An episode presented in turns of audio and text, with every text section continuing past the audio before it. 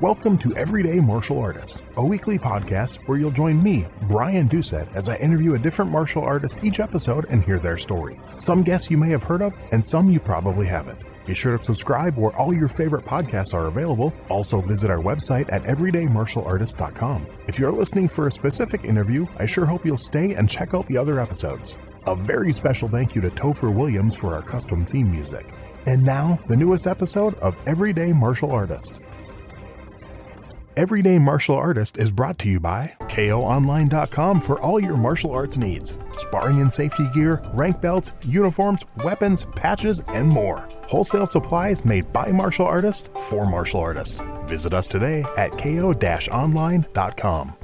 Hello and welcome to Everyday Martial Artist. I'm your host, Brian Doucette, and as we do every Thursday, we chat with a brand new guest talking about their life and their journey in the world of martial arts and and anything else we uh, end up chatting about. Uh, this one might actually be one of my shortest intros yet. My guest, well, he tells me he's pretty boring, so I guess we're going to find that out for sure. Uh, he's married with no kids, lived and worked in LA for 28 years, and relocated this past summer to Raleigh, North Carolina. In addition to being a martial artist, he's also a podcaster. Please welcome to the show, Ando. How you doing today, sir? Mr. Doucette, it's an honor to be here. Thank you very much for having me. No, I, I appreciate appreciate your time and what we do with with my guests. Uh, the first thing we do is jump into the beginning. I want to know where that first spark was. Where was that first interest in martial arts? Where did it come from, and kind of what what made you want to get involved with it? Absolutely, and thus begins the boring tale. a tale that you've probably heard many times by now as a podcaster. Um, yeah, I saw Bruce Lee, and I just thought, holy smokes. Um, I'm an insecure young man, and that guy looks very confident. He's in great shape. I'm not a big guy. He's not a big guy, but he's just got so much confidence uh, and so much body control. How did he do that? And martial arts seems to be his methodology. So I, therefore, must get into martial arts to uh, acquire that kind of confidence and control. So um, that's that's what started it. Absolutely. So do you remember what where you was it uh, like Enter the Dragon? Was it uh, you know, say yes, because once once you see one, there must have been some uh, film festival on TV, so they might have been playing two or three in a row. But definitely, Enter the Dragon was where he was at his calmest and coolest and uh, the most professional of the movies. I mean, to be fair, I, am not a real fan of the movies. Right. Uh, the fight all kind of silly and all that. But again, just as an individual, I just thought, wow, this guy. I could be like this guy.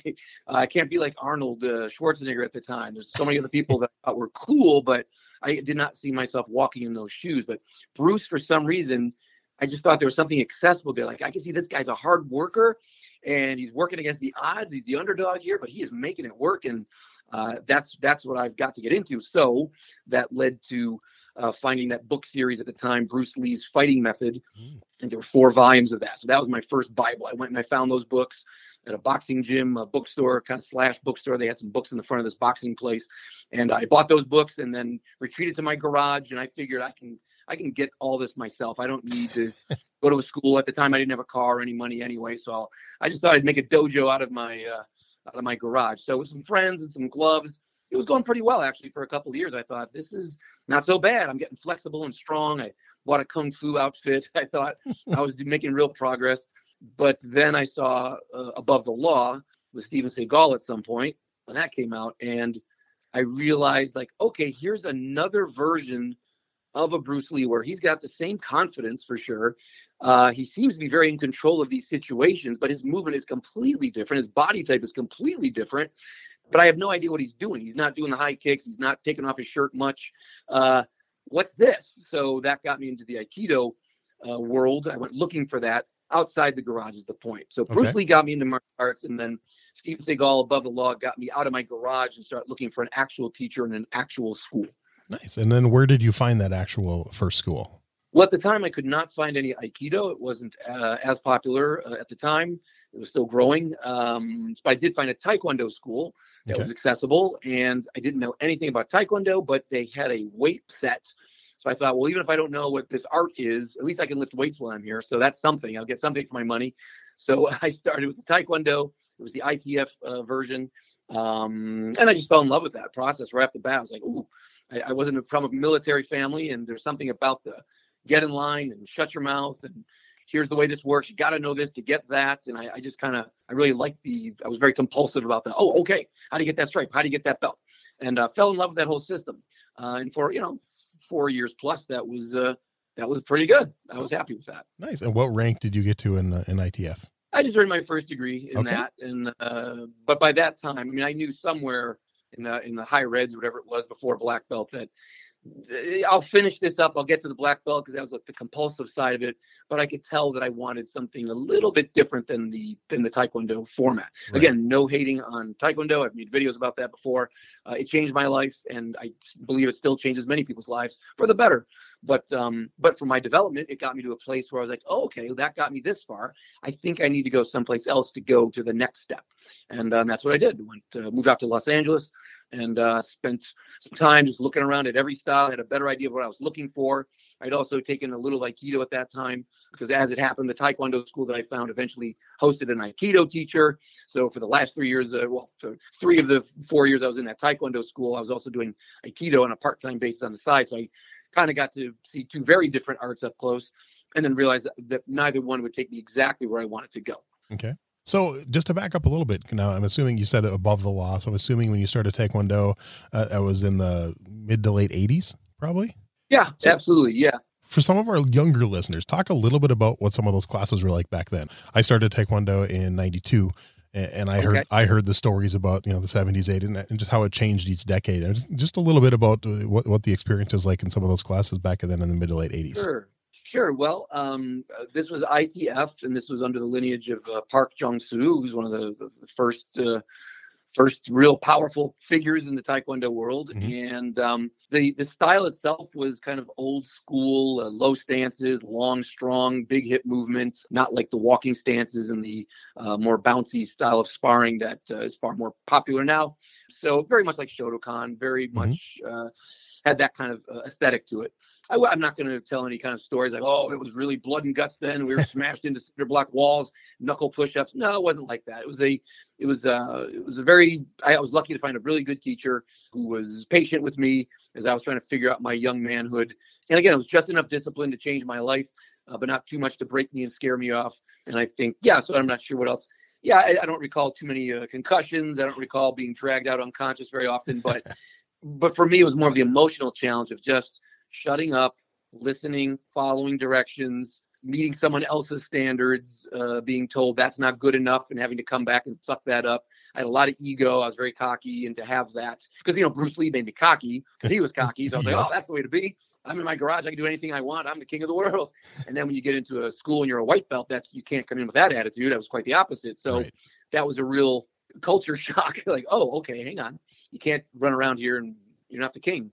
So again, so emotionally and psychologically, that's really what changed my life by going through the Taekwondo program. The physical fitness aspect, uh, you know, I was I was already in pretty good shape, so that wasn't so much about that. So for me, that's what I would emphasize. It was just the, the discipline and the character building that really changed me. Nice. I like that. All right. Then you, you said you moved to LA and then what, uh, after experimenting and looking around a little, what, what, what was the next school or style you settled on? Yeah, well, I eventually uh, it took me a while to find it. I gave everything a fair chance. Uh, I knew better what I was looking for, which is definitely something a little more self-defense oriented, a little more hands-on, a little more partner practice, um, going to the ground, throws, sweeps. I wanted the whole thing. Hapkido came close, but it wasn't quite what I wanted. And eventually, I found kind of a, a lesser-known style, a sister art of Choy Li Fut called San Soo, and uh, it was very big in LA for a time and uh, yeah, and that one's held my interest all this time. I'm still involved with that art. I still uh, follow a lot of those principles, and of course, I've added on some things along the way. But uh, yeah, I kind of switched over to being, a, I'll call it, say, a kung fu man. Okay. Nice. And then uh, at what point in your martial arts career did, did teaching become an interest of yours? When did you start like teaching? And I, obviously in your garage, you were working out with friends. And I'm assuming there was some teaching involved in that, but Sure.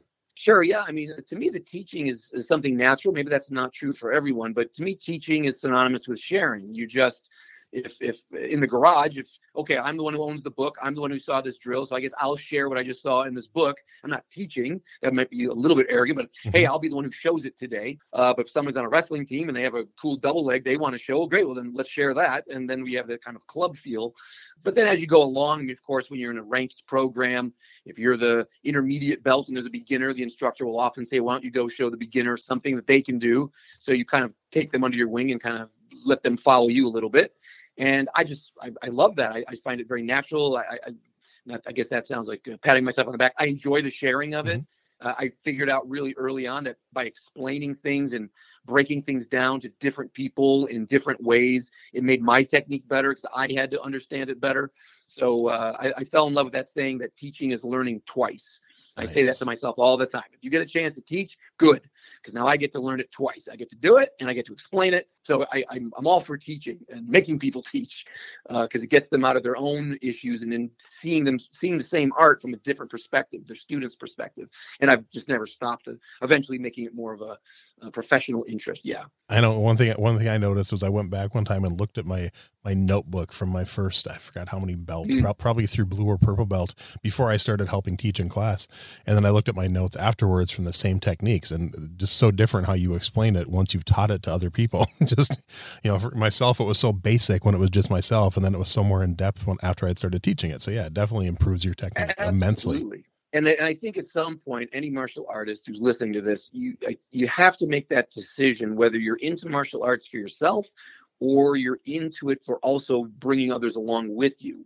Whether that means just being a great senior class uh, member to help people in your own school, a good role model, or that means opening up your own school, your own club, because there's a big difference between coming to class and just getting the information that you particularly need that I want. It's just all about me. I'm just trying to develop myself, and that's fine. Or do I need to not only learn this lesson to make it work for me, but how do I make this work if I'm smaller or bigger or slower or less athletic or older or scared or aggressive? You have to kind of look at every technique from everybody's point of view, which again, I think gives you a deeper understanding of the art overall anyway. So there's an advantage to it. But um, yeah, if you want to be a professional teacher, you have to have that extra part of your notebook where you're making those extra notes like well if you're smaller do it this way. If you're bigger try it that way. You need to have that part of your brain open i think all the time. So what do you think has changed about your teaching style over the years? I'm definitely more patient um, and i guess that also means i'm more patient with myself. It's all kind of mirrors each other I, I i used to really think that people were lazy or um, not paying attention if they didn't get it right away and of course, I didn't get things right away. I'm kind of a slow learner myself. But once I get it, I like to think I've got it. But I, you know, I'm not the quickest to pick things up. I'm not really a natural athlete. So over time, having worked with a large number of students. Now I, I really see the range of different issues that people come to you with, whether that's just the physical, but usually it's more the psychological or the emotional, uh, whether it's body awareness or whether it's fear of something or they've had an injury that they're trying to protect and you don't even know about it. It's an emotional injury, something happened to them when they were a kid or in high school or just the other day. And a lot of those things people don't even tell you. They don't present and say, okay, here are all my darkest, most scarred uh, memories they they just show up and if anything put on a, an opposite front. They say hey everything's fine. I want to do this. But then their actions are completely the opposite. They're not working on it. They're not listening. They're not doing what you thought. And so in the old days i used to just assign that to kind of low character like oh well you're just you're a liar or you're lazy or there's something wrong with you. And now i realize oh no no no because i'm only looking at it one way. Like it's just a physical thing. Just come in and do this now I see how linked the physicality is to the emotional side of you and the psychological side of you.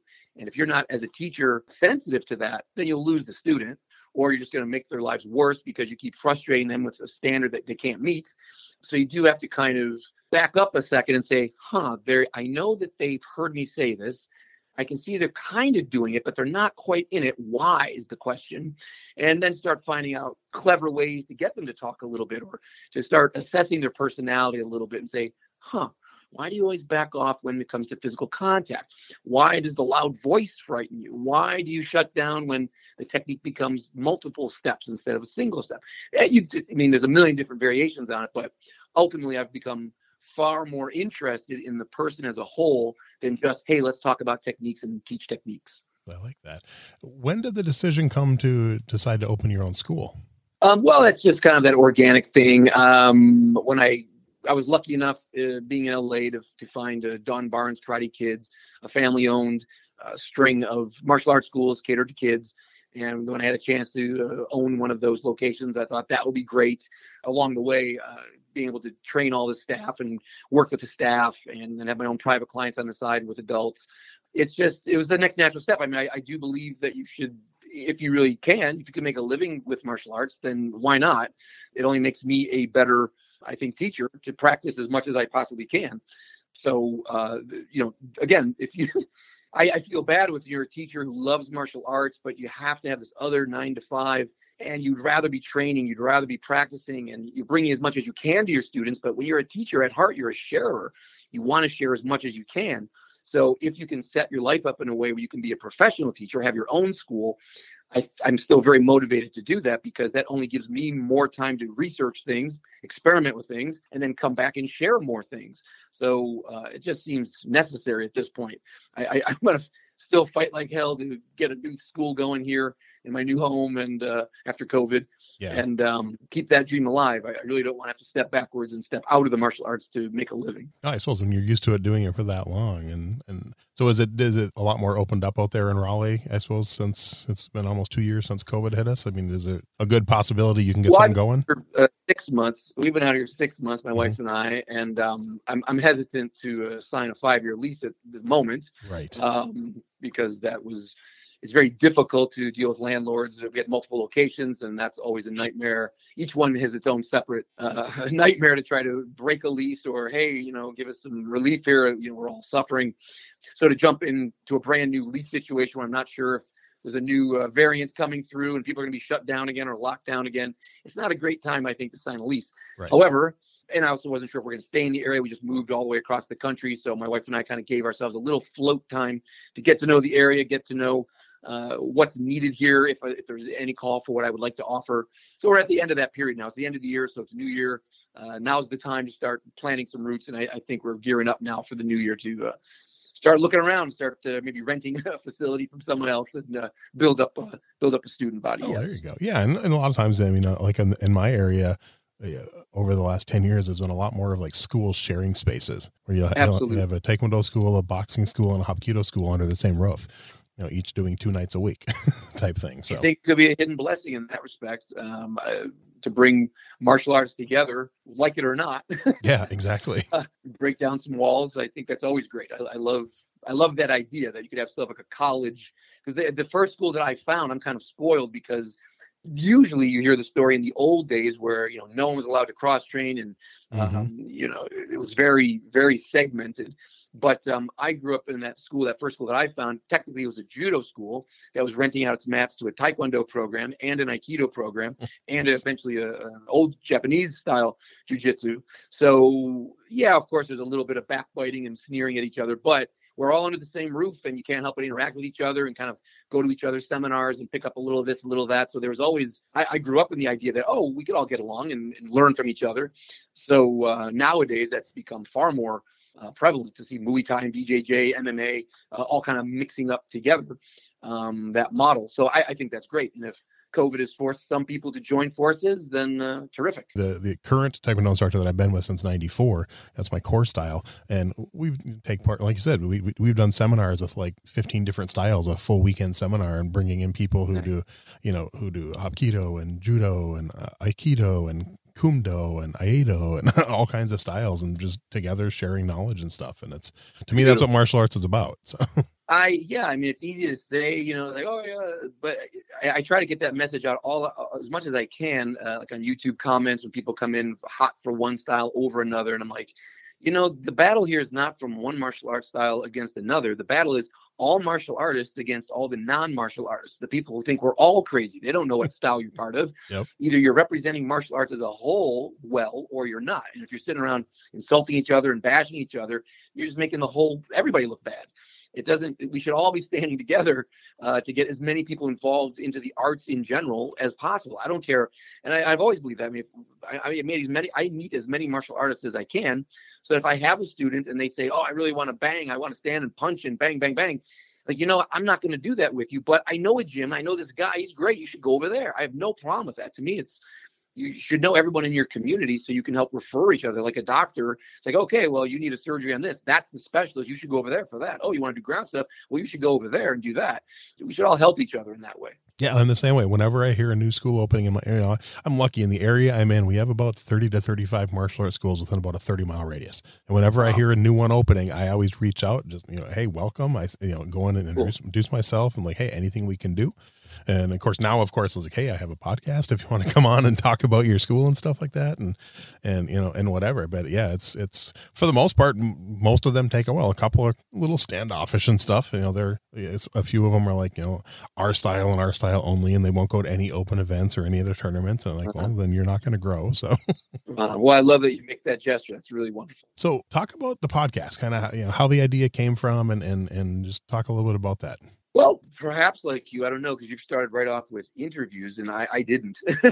uh, it was really more of a matter of God, I love this stuff so much, and again, I, would like to share if I can, and um, I like to talk, and I, I, like to go as deep as I can. My wife doesn't want to hear one word of this crap, so what else can I do? And this wonderful technology exists, and I well, I think I could do that. I can just sit with a microphone and talk about things that I think are important or meaningful or change my life.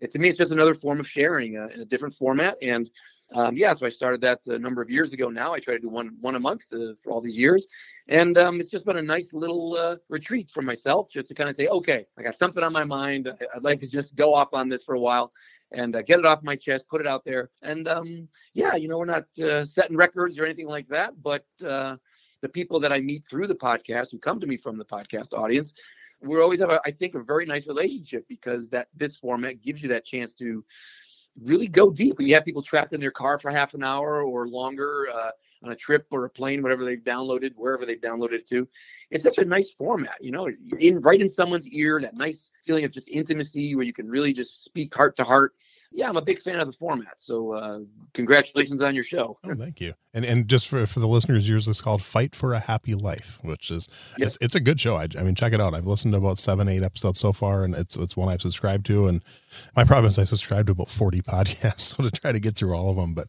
but I know you mentioned so yeah, many to choose from. exactly. There's so many good ones and, and so many good martial arts yeah. ones too. But but like me, like my podcast came from I actually had the idea for a radio show back in the mid 90s when I was working in radio and I couldn't get mm. any stations to do it. And I just kind of kept it in the back of my head. I tried every few years, and finally, when you know, I talked about the podcast, and finally, when COVID hit, I'm like, you know, now's the time to do mm. it. And I went and I actually pre-recorded 25 interviews before I launched the show, and just started dropping an episode a week. So, wow, you are patient. yeah. That's incredible. I know. I'm I'm at I think I just released episode 40 or 41 last week. So, congratulations. Yeah, yeah it's fun. I mean, it, and uh, I try to do it. It's a mixture of people that a lot of the guests have never heard of, and, mm-hmm. and mixed in with people that a lot of them probably have heard of. I've been lucky to get some some big names, but I've also interviewed all my previous instructors. I interviewed my first Tang Soo Do instructor, my first Shotokan instructor, you know, my Hapkido instructor. So it's you know, nice. I, love that. Yeah, it's it's been fun, and like I, just love. And like I said, I worked in radio for thirty years, so the interview part's easy for me. I had all the equipment because I also do voiceover,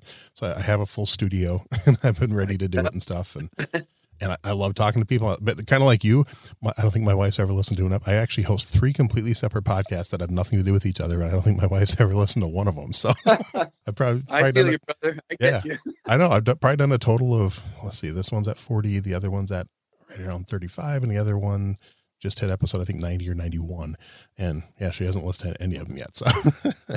Yeah, it's funny huh? I tell you wives oh, I don't even want to make a comment just on the off chance she hears me right now talking. I don't want to take any trouble that's right. That's right. So now you also mentioned you you you know uh, San Soo is your ma- your main style right now, but you, and you also mentioned you blended in some other stuff. What are some of the other styles you blended in over the years, and that you you? Oh well, I had to do. Uh, I've been doing the Brazilian Jiu Jitsu for over ten years, okay. uh, up until COVID for sure. Um, that kind of slows things down, um, at least for me. I shouldn't say for everybody. Some didn't, but I chose to not partake during that uh, lockdown year. And uh, Systema, I've been been dabbling with that for several years now. It's it's and, and now since I've gotten to Raleigh, uh, I was a really talented teacher out here, T.W. Smith, who also has a podcast, Kung Fu Podcast. Shout out to him. Uh, he's been very patient with the Tai Chi, Bagua, Type arts. Um, so yeah, no, I, I, try to again try to try to do a little bit of everything, but I don't mean to say do as in oh yeah I do all these different styles. I mean right. just put myself into situations where things are done a little differently and just to see what sticks to me and what does not. And um, I, have no intention of teaching most of these things, right? But really, just kind of hunting for experiences, just to kind of figure out: is there a slightly quicker way to get control of your breath? Is there a slightly different way for me to get over this issue I have with X, Y, or Z? Because to me, every style is just a different set of priorities and training methodologies. Ultimately, it's all either you're going to punch that guy in the face or you're not. Either you're going to choke that guy or you're not. It's not that precious to me, like, oh, that style is different than that style. I, I don't see it like that, really. I think if you stick around and you're an honest student, you can pretty much dig up everything from any style. But what's different is what do you start with? and what exercises have they developed to bring out certain qualities in you? And that's what i'm fascinated by. I, I don't really like saying oh i am this style or i just do that style. You're a person first. All the styles are just tools underneath that that you're choosing to bring out different parts of you. And i know what my priorities are and now i'm just looking for different methodologies to help me bring out those qualities. So i may say well i don't like tai chi but I like this push hands drill as a bridge to sparring. I, I like that particular part of Tai Chi, you know, for example. So that's why I'm always interested in some guy's video or some seminar near me or anybody I can catch. Someone sees me doing a workout in the park and they want to come over and talk. I'm more than happy to well, let's talk, let's share, let's see what you're what you're into because there might be some little tip or turn of phrase or an exercise that helps me with my cause. So share and share alike. 100%. That's why I love talking to other martial artists. I mean, I had a great experience about 15 years ago. I used to judge MMA and I was judging an MMA fight. And one of the guys in the commission, we were just chatting before the fights and turned out he was a, a boxing coach and he had actually trained some some big name boxers over the years and stuff. He trained Virgil Hill and stuff like that. And and we I was mm. we, we, were kind of joking. He's like, yeah, he's like, I'm too old to learn how to kick. And I go, I'll make you a deal. I'll teach you how to kick, and you teach me some boxing drills. And we got together five days a week at 5 a.m. for six months. And I taught him how to kick, and he ran me through boxing drills, and it was some of the best workouts of my life. so cool. so much fun. and so beautiful. It's such an organic way to meet somebody and just sort of get to know each other and then trade and make each other's lives better that way. And yep. you know, that, that's that's it's hard to do that like just in a in a formal saying, well, I'm gonna have a business plan now. I'm gonna open up a school and hope that all these people have a great experience and but at the at the heart of it that's it's just you meeting another guy another human being. You kind of share some experiences. You make each other better. That's even more beautiful. Yeah. Oh, I love it. And he actually wasn't a bad kicker. Once we you know after about a month he got a I mean I probably wouldn't have entered him in a kickboxing match but he, he, he learned how to throw kicks pretty well. So it was it was fun, and we had fun. That was the important thing. Uh-huh. I'm sure you could throw a pretty decent punch as well. So yeah. I'm sure you both were helpful to each other and both had some skills anyway. Definitely definitely. So what advice would you give someone who approached you that they've never done martial arts in their life and they're thinking of getting involved and they want to know what you know what should I look for in a school, what should I look for in an instructor, and maybe some things I should avoid? Well, uh, I get that question all the mm-hmm. time, mm-hmm. and uh, the, the, first thing is going to be the age. Uh, asking for someone's child, I think, is different than asking for an adult who's going to be the actual person taking the class. But in either case, the one thing I think is always important is prioritize the teacher first uh, the teacher and the culture that that teacher allows in the school before you consider the style. You may say, "Oh, I have to do BJJ. All my friends tell me that BJJ is the greatest self-defense art in the world," but the only school near you has this really just a culture that you do not vibe with. Maybe they're a super competitive school and it's a bunch of young bucks in there, and maybe you're in your 40s and you're getting banged up too much, and the teacher doesn't care, and it's all go go go, and who cares? That might turn you off of all martial arts forever because you had a bad experience. And I know people like that. I went in, they popped my shoulder in the first month I was there, and I'm never going to do it again. It's like, God, that's horrible. Whereas if you say, well, if you're interested in martial arts, you know, here's the thing. It, it's not really so much about the style in the beginning because if you haven't trained at all in the beginning, no matter what art you're in, you're going to have to get to know your body better. You're going to be learning about your balance, your breath control, the feeling of competition, being able to follow directions, having the discipline to keep showing up and to work out at home and to supplement your training. All of those things are modular. They fit into any martial art style there is. So in the beginning, I don't think it's as important what style you go sign up for. It's important that you find a vibe when you walk in where you go, I feel safe here, I feel comfortable here. So now I can let my guard down a little bit and become a good student and again, for that first year or two, you're just going to be learning how to breathe and stand and use your body better. Then, as you get through that period, you'll be smarter about okay now what do i really want to do? Now that i feel in touch with my body and i don't feel as afraid of my uh, with my, my my issues you know do i want to stay here and keep developing? Do i actually appreciate this style do i need to just to supplement something else a little bit on the side? Or do i now see I think there's a whole other path that I should be taking, which is what happened to me with Taekwondo. Mm-hmm. So, um, yeah, so my first advice would just be when you walk in and you talk to that teacher and you just get that vibe like, am I safe? Are these guys uh, seemingly inspiring uh, and gals? or do I feel oppressed? Do I feel like I'm going to get hurt here? Do I feel it's just not, this is not for me? Maybe someday it will be, but right now it's not. So I don't want anything that's going to keep me from making that drive to get to class. So focus on the culture first. Is that enough? Is that a good answer? Oh, that's a great that's answer. no, that's definitely that's, uh, that's one thing I, I told my guest yesterday that uh, after my first four or five episodes, I thought of dropping that question because it was I wasn't getting enough variety in answers, and then suddenly I got like a completely different answer, and then like every answer was so different. So that's no, that's oh. it's just I I love it because it's it's it's an opinion. that's the one thing you you just never know. Uh, and sure. it's you got to take what uh, take what you get, and if people are listening to this that are interested and hopefully they'll get a little bit from each of my guests and, and make a wise decision. So yeah, I hope so. And the other thing, I, I don't think anyone can judge it too much. I think it's like uh, it's like pizza. I, I could tell you, hey, let me take you to the best pizza place in town. You might say, no, I don't like that pizza. I can't sit here and argue with you about it, explain to you why my opinion about this pizza is better than your opinion about it. That's impossible, because I do again, people are presenting one way, but their true nature might be something else. So someone might say, "Oh, I really want to do MMA," but when they go to the MMA gym, it's absolutely terrifying to them, and they're not ready to step in that that world yet. Right. So they, oh, but you know what? I found this Tai Chi group over here that I really liked on weekends. You go, okay, great, good for you. To me, that's why it doesn't. I don't care what you start with. Just get started, and then you're going to figure out along the way what fits you for real, not what you just said you want to do, but for real. What can you handle right now? And then hopefully that's any program is going to take you to the next step where you feel a little braver and a little bit, you can take on a bigger challenge and then maybe work up to something a little bit more intense.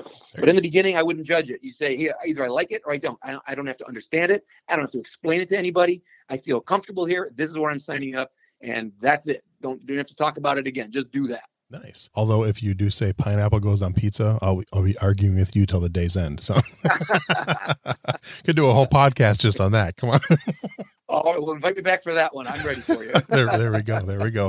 All right. So you've studied, you know, most of your career and most of your martial arts life has been in traditional martial arts, self-defense based martial arts. I'm curious, what are your thoughts on MMA and the UFC, and are you a fan? Yeah, of course. I'm absolutely a fan. I mean, combative sports, competition sports in general. I mean, if, if you like boxing, why not like MMA? If you like watching kickboxing, why not like MMA? If you like watching wrestling, why not like MMA? Mm-hmm. To me, it's uh, yeah, absolutely. I'm a fan from the first one uh, to the current uh, state of it. So different, but um, I love seeing two people put it on the line and just uh, take big chances. Now, that said, the only downside to me is, again, I'm not an elite athlete, and most people I know are not elite athletes. So the only trick for me is always differentiating between spectator sport and participation sport. Right. I don't want people. That's why I was really I, I'm, I was not a big fan of karate being the Olympics. I'm not a fan of traditional march uh, arts being uh, portrayed as sports because it starts giving off to me, my opinion. Uh, it gives the impression that martial arts is only for young, talented, athletic types and it should be for everyone. And As a matter of fact, it's the person who's not young, strong, and athletic who needs the martial arts more than the big athletic guy. Those guys who are in MMA now as professional fighters, they could be excelling in many different sports. Those guys are stud athletes and, and ladies. They're all like elite athletes. It happens that they chose the fighting arts. Good, that's fun to watch. But for anyone watching, I think it's just like me watching like Olympic gymnasts. Every time I see the Olympics and I watch gymnastics, I think, wow, yeah. they're amazing. There's no way in hell I could ever do any of that. There's no chance I'm ever going to sign up at a gymnastics school, but I sure do like watching it. So that's the participant factor. Yep. So I I think that MMA attracts far more participants uh, or spectators rather than participants which then doesn't really help the traditional world at all. If anything, it's probably working against it. Um, so I wish that there was some other way, and that's where maybe where YouTube videos come in and tutorials come in and online courses and classes come in, because that's for everybody. YouTube is for everybody, and that gives people like me a chance to maybe get someone's attention and say, "Hey, I'm not a big athletic guy." So, but I'm still into martial arts. And so if you're interested in martial arts, it's not just about that big sport over there with those elite guys there's also people like me doing it. So if you like my vibe, come over and let's do it. Let's do martial arts together. So that to me is the the pro side is it's fun to watch this as a spectator, but the downside is I don't think it I don't think it scares a lot of people away thinking, oh, that's what martial arts is nowadays. You have to do that. And it's not at all. No, that, I love that answer. That's a great answer. So, can you pick one or two martial artists that you truly admire, whether it's someone you've actually trained with and met, or like you mentioned Bruce Lee earlier, or something like that? Is there one or two that you put on a pedestal? Sure. Well, first of all, I admire anybody over 60 who's still doing martial arts. Give me their their rundown. Oh, I started in this, now I'm doing that, then I broke this, and I had surgery on that, but I'm still going to my class. And so right off the bat, because I'm 51 now, mm-hmm. just looking down the road, I have more and more respect for people who are still doing it because increasingly I'm feeling the pain. I get the energy loss, the recoveries are longer. So when I see people older than I am still on the path, I, I don't care who they are. I'm already going like, wow, yep. good for you. That makes me feel better too. So that's a big general one. Uh, subheading under them would be the people who are my teachers, people who aren't famous uh, mostly, and how can you ever have enough gratitude or respect for the people who've personally changed your life who've opened up doors to yourself that you had no idea were even there? So i, I you know your personal teachers i think are always going to be your most inspiring figures. People in the movies you know whatever. That's when i was a kid. That's when i was looking for role models back then. There's nobody yep. in the movies now that look at and go oh wow. I got to do that. It's uh, those are movie stars now. I understand that better although Bruce Lee is someone as a human being was breaking down barriers in real life and doing all kinds of cool things in his real life, uh, multinational and all that kind of stuff. Um, so he was ahead of his time in a lot of different ways. So you could hold him up still as a, as a pretty good role model uh, on those fronts. But yeah, so I, I, would go with first anybody who's older than 60, old, anybody who's older than I am still training. Two, my teachers personally, absolutely. And um, gee, outside of that, uh, no, I respect no one else. That's it. nice. That's good. Well, it's funny you, you, mentioned people over sixty. I just interviewed last week uh, Ron Van Clief, who's a oh, okay. seventy nine and still still training, still rolling in BJJ almost daily and stuff, and just uh, inspiring. Absolutely, it just takes away all your excuses, you know. Because I look, I, we all feel sorry for ourselves at some point. Oh, my knee's torn again, or oh, my shoulder's still tight. Oh, I got arthritis. It's so easy to fall into that. Yep. But what's the point of all this martial training, all this warrior spirit training, if you're down because you have to have a little brace or a band aid, or you have to take an Advil once in a while? It's like that. That should not be enough to stop you. I'm not saying injure yourself and be yeah. reckless with your body. On the contrary, it's self defense. Defend what you've got. But if you're not getting some benefits out of that process, you're either doing it wrong or maybe you should stop. And that's why I still talk to other martial artists. I'm still interested in being a student first before teaching because I have to manage this now older body and uh, and figure that stuff out. And the only people who can show me that are people older than I am. So I have to make them my first priority to seek out the older people. There's no point going to some 25 year old who just won some uh, big martial arts championship and go, oh, I want to study with that guy because he has no idea what I'm dealing with. So yeah, I would go after the older fellas who are still going at it. Those they're they're they're the best teachers at this point for me. Nice. I know the whole reason I told this a few times. The whole reason my mom got involved in martial arts over forty and got her black belt is because she came to watch a demonstration I was in, and one of our students was a seventy-three year old woman getting ready to test for her black belt, and my mom signed up the next day. So.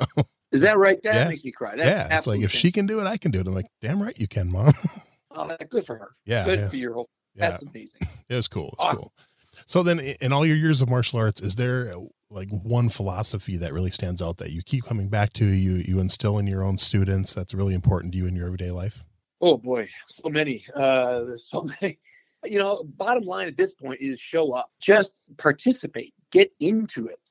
Uh it doesn't i think sometimes like i said we beat ourselves up and think well i'm kind of tired so i won't go to class. Oh i got this nagging injury so i'm not going to go to class. Oh i can't even work out right now. I'd only be able to sit there and watch yeah, well, then go and sit there and watch. Go and listen, take notes. You can still ask, ask questions, observe. There are so many ways to learn where you're you're not at 100%. At this point, you're never going to be at 100%. I don't think anybody feels at 100%. Um, there's always some emotional, psychological, or physical issue that you can lean on and say, well, here's why I'm not going to go full blast there. Here's here's why I'm not going to participate. But that is the, the biggest mistake you can make. We have very limited time the only way to get good at anything is to put the time in. So any day that you let go by where you have not done something, and like I, I always say in my podcast, even a little martial arts makes life a whole lot better. And if, if it doesn't, then you're doing it wrong. Take that time, do 10 push ups, throw 10 kicks, do something every day because that little bit of time is what adds up, adds up, adds up. Uh, so that's the number one thing. Just show up. And that doesn't mean necessarily drive across town and show up at an expensive class. Show up for yourself. Show up when you wake up. hey, get into your horse stance. Throw, do that form that you know that you remember. Go hit the bag you got downstairs that's got dust on it. Just get into the discipline of showing up and doing something. So when you go to bed that night, you can go, well, at least I did that. And then the next day you have something you can build on, even if it's small. That's okay. Um, we have big days, big energy, and small days with small energy. But just do a little something, because that's ultimately what builds that confidence to go like, I am a martial artist. I've trained every day of my life for the last 30 plus years. That's where I get my confidence from. It can't be, well, I took four years off here and I took two months off for that. Oh, and good, I had to go to the holidays, so that was a month off. Like, no, no, no, you're missing. You're missing out. You're missing out. Show up. Love it. All right, got a few few fun ones to wrap it up here. Favorite martial arts book? Woo, boy, there's so many, and uh, and I'll admit that the books were more important to me when I was a younger man. As I've gotten older, I'm kind of more focused on writing my own stuff, whether Mhm. that's scripts or podcasts or uh, working on a book myself. You know, the one I did have time to read uh, over the lockdowns, I had a little more time. I went back and I dug up uh, My Way of Life by Gichin Funakoshi. Um, Nice. And of course I have all the classics, you know, Book of Five Rings and Dao Jeet Kune Do and all these things. But that one, I, I, you know, it's easy to make fun of Shotokan for some people, and and uh, Gichin Funakoshi, you know, has got sometimes a reputation of not being a real fighter and all that stuff. But again, I'm more interested in how someone was able to take an art that was just a locally known little kind of under the under the radar activity in Okinawa, and somehow, you know, working through Itosu's uh, footsteps was able to bring that into Japan and have this become in his lifetime something that became kind of a, a worldwide phenomenon and made martial arts mainstream in sense in the university system in other countries and had that. To be the guy telling his own story that's why that book i thought was fascinating. Just have any insight into how did that happen? How do you go from this little hobby a couple of old guys in your village to making this something that the emperor of japan says oh we got to do this and then it's being promulgated all over the world. And I just think it's a great, inspiring story. Whether you like the style or you think much of him, you can't deny that he just uh, he played a huge part in the history of martial arts. Uh, the Gracies have now repeated that kind of thing, being able to make a name and popularize the martial art. Krav Maga modern thing. Taekwondo is relatively modern. So there are all these other arts that have now been able to follow in some type of footstep to figure out how do you share? How do you share what you love on a wider scale especially when it's something that seems so uh, bizarre. You're wearing different clothes and you have these belts and you're yelling at each other and you're punching and kicking each other. How do you make that popular? How do you get that into strip malls and nowadays where kids can do this stuff? Where did that start? So, My Way of Life by Gichin Funakoshi was a nice kind of walk down memory lane to see how he did that in part. I need to reread that. I haven't read that in probably 20 years. I need to dig, dig Yeah, exactly. copy. Yeah. Easy to overlook, but uh, I thought it was interesting. Nice. All right. So this one, I you're you're kind of like me. You're a kid of the '80s. You're on my age. So did you have a favorite martial arts video game? Yeah, you know, video games. Uh, I'll tell you quite honestly, I don't have one only Okay. because I have a kind of a compulsive personality, and I had the first generation Atari, and uh, or one of those early ones that had asteroids on it, and Nice. um, I could not stop playing, and I kept trying to flip that board. I don't know if the kids still do the flipping of the score things. it couldn't go Yep. past a certain number. You had it would flip. So if I had like the calluses, carpal tunnel syndrome, I couldn't get out of my bedroom. And I recognized early on, even as a teen, like, holy moly, days are going by here and I can't get out of here. I, I can't stop playing this. So I kind of, just like with drinking or anything else, I said, I, I cannot allow these things into my life because I have zero control over it. Uh, they're too addictive. So I purposely stayed away. I know there's all these cool games and that would make it even worse. I've seen these graphics nowadays. I'm like, oh my God, I would never stop playing this if I got into it. So, with all respect, sir, I, I am staying away from the video games. Hey, that's fine. Hey, speaking of asteroids, man, I, I think my record was I, I actually flipped it. I, I played asteroid for like five and a half straight hours and, and flipped it. Oh my God. I was back back when I was like probably nine or ten years old. Yeah, you understand. You Oh, understand yeah. sickness. oh yeah, it was it was fun, man. It was a new generation. It was fun. So, all right, Yeah. Oh, yeah. favorite martial arts TV show. TV show. All right. I'm going to go. Oh, boy. TV show. Again, the ones that mean the most to you are the ones that, because you were young and impressionable. So I'm going to go with two that maybe most people wouldn't say. I'm going to say there was a show, well, of course, uh, The Equalizer, the original one. And I, I call, I, I consider that a martial arts show because he was some kind of special ops, whatever, but he was Mhm. old and not in great shape. But he dressed well and he drove the Jaguar. And I just thought every once in a while he would pull up one of these episodes where his tactics were excellent. He'd pull up the gun at the right time, go to the right angle, or he'd grab someone in a quick wrist lock. He would just do these really quick things, even though he didn't look like a martial artist. And again, I've always thought martial arts should be for everyone, Right. not just some stud. So I love the fact that there was like this old guy who just with his voice and his good clothing and a quick little move once in a while, you'd go, "Wow, this guy's dangerous." So I always I like the Equalizer. Well, and And then, and, uh, and for martial arts fans, you remember who played his son on that show? It was Will, William Zabka from Karate Kid. Holy smoke! Yeah, he wasn't in that many episodes, but yeah, William Zabka played his son. The trivia you, I got oh, I- I'm bowing down. I still watch reruns of Equalizer, man. I love that show. that whole show, Stewart Copeland soundtrack, the whole that show just man. I mean, the last season they made him kind of Yeah. stop wearing the suit up and it got weird. But and the other show, since you're a real aficionado here, the other show I'm going to go with, also not very popular and got canceled pretty fast, was uh, Stingray. I think like Nick Mancuso, I think, was the actor in that. Wow, I And, forgot um, about that one. Remember that show? Yeah, I do. Great opening like Mike, one of those Mike Post jobs, uh, and he drove a classic Corvette Stingray, of course, black. And you know he's like the typical kind of cool hero, dressed in all black in the shades. He's but again, he was not a big guy. He was just like a, a, a smart guy. And there were a couple of scenes in that movie. I remember in particular. Okay, this got me going. There was a movie. There was one particular scene where he was uh, going undercover as like a day worker out in the fields trying to infiltrate whatever the heck was going on and he ends up beating up a couple of the farm hands or whatever the hell was going on, smugglers that were involved. And the head guy brings him into the office and says something like, I can't remember exactly, but he says something like, So, you know, who are you and why are you here? Because you're not a farmhand. And he's trying to play it like, I don't know what you're talking about. He goes, You just beat up a couple of my best guys and there are no marks on your hand. You used open hands. So nobody here does that. So what is that about? So I love the idea that this guy was like such a great martial arts that he didn't even have to use his punches. He was somehow wiping these guys out slick. It was just I don't know. There was something slick about that guy Stingray on that TV show. I'm getting all excited. I got to go back and find it on YouTube or something. The reason I remember it is because uh, I'll pretty much any show that Stephen J. Cannell did. Stephen J. Cannell did There some amazing shows in the 80s and 90s. There you go. Yep. And this Oh. was one of those less successful ones, but it made an impression. Like, oh yeah, he's like a real Batman. He's got the black outfit, the black card. He can fight, but he's not. Uh, you know, I'll tell you, I. I haven't searched, but you might be able to find it on the app or the website. Is it? It's called Tubi T U B I. So I've actually Right. found some other Stephen J. Cannell shows on there. I found the. yeah, Remember the show Mar- Really? Marker? Richard Grieco. Wow. Yeah, Richard Grieco and Marker. But I know like that one and some other Stephen J. Cannell stuff are on that site. So I've actually gone back and watched a few of those old shows. I wrote that down. I will absolutely follow up on nice. All right. So favorite martial arts movie? Oh, brother. Uh, okay. I don't know if it counts or not, but I'm going to go Rocky 3. Ooh. I don't know if that counts as martial arts. It's boxing. So what the heck? I'm going to throw it in there. It's, Mm-hmm. It's a a, fighter's tale. Uh, but Rocky 3, I think, has all the secrets of life to it. I, I think that movie is phenomenal. That's the one with Mr. T. Yep. And um, and going back to a train with Apollo Creed. It's just, there's so many little lines in there and moments in there where you go, wow. I just feel that that's a great movie. And, uh, and I'm also going to go on the other extreme. I'll go to, uh, uh, what is it? Uh, Kung Fu Panda. Because as I recall, if I'm remembering the movie correctly, the message at the end, and I won't spoil it if anyone wants to go watch it, but the message by the end of the movie was exactly right, whether you're a super sophisticated martial artist uh, or, or not. It's just special sauce. What the special sauce is in martial arts, what the secret formula is.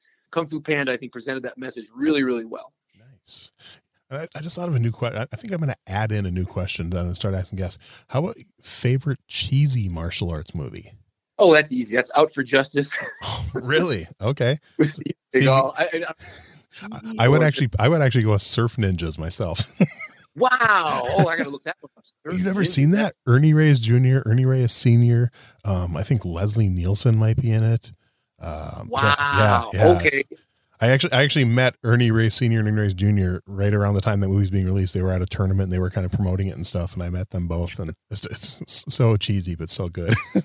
Wow. There was also that one. Uh, now, now you're going really cheesy. I was still kind of going mainstream, but um, that one. Uh, what was his name? Bart Connor, the U.S. gymnast, Gymkata. Oh, Jim Cotta. Oh, is, that, is that the name of it? Jim Yep. Cotta. God, that was bad.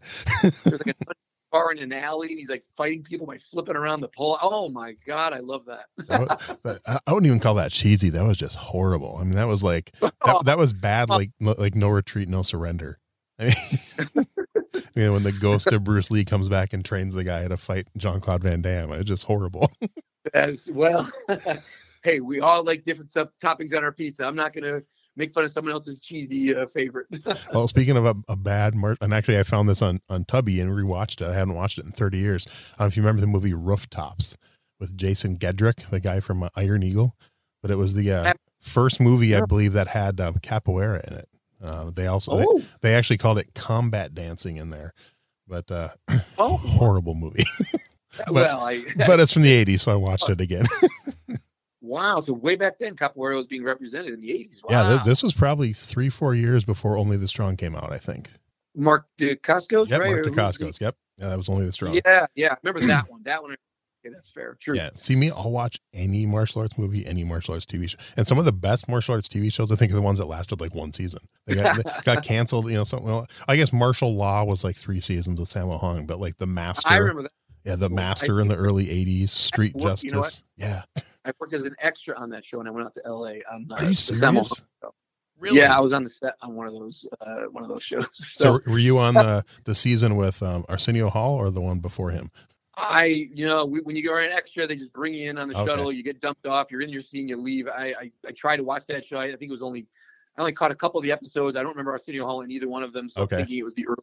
Yeah, I think he came in on like season two or three or something like that. It only lasted like three seasons, but I enjoyed Yeah. that. I enjoyed it. Sam, I've- Hung's an amazing martial artist. I really enjoyed that show. Oh, absolutely, absolutely, absolutely. Oh, I forgot about that. Holy smokes! wow, memory lane. This is you are your standards are far lower than mine. I really respect that. Definitely. See, I, I, one of these times I just need to do an episode. I need to get like three, four guys on here and just talk about martial arts movies and TV shows and nothing else. And we could probably go for like three hours talking about that stuff. Wow. Oh, absolutely. Yeah, that's so much oh, fun.